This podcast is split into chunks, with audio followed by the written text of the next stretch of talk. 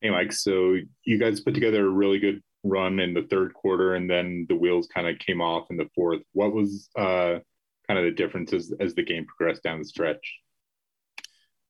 Um, well, I think that you know we had a stretch there where we made the game a lot tougher than we needed needed to be. Um, when we were playing our best basketball, uh, offensively the ball was moving, um, guys were touching it and just spinning around the horn and making plays, but our defense was was pretty solid throughout the the whole evening, except for the the stretch with Stanley Johnson and and how he got going there and um, in that small small pick and roll area. So um, I thought we we did a lot of good things, um, just not enough against a team that obviously was hungry hungry for a win and you know made the plays at the end of the game. Sarah Todd. Mike, is there anything that you can say about the offensive rebounding in the fourth quarter and maybe why there was such a big discrepancy there?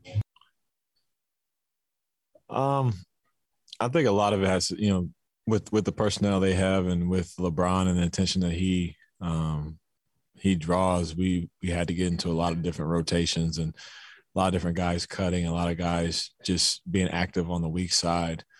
Um, kind of causes us to be in in in you know different different uh, mismatches whether our little our guards are on bigger guys or um, you know vice versa just just we end, up end up in bad uh, situations sometimes but um, you know we we still have to communicate through those situations um, but that's what they're good at is you know off ball movement with with LeBron having the ball and and being able to pick you apart and you know kind of have you man down situations and causing you to be late on on you know the, the, the offensive boards.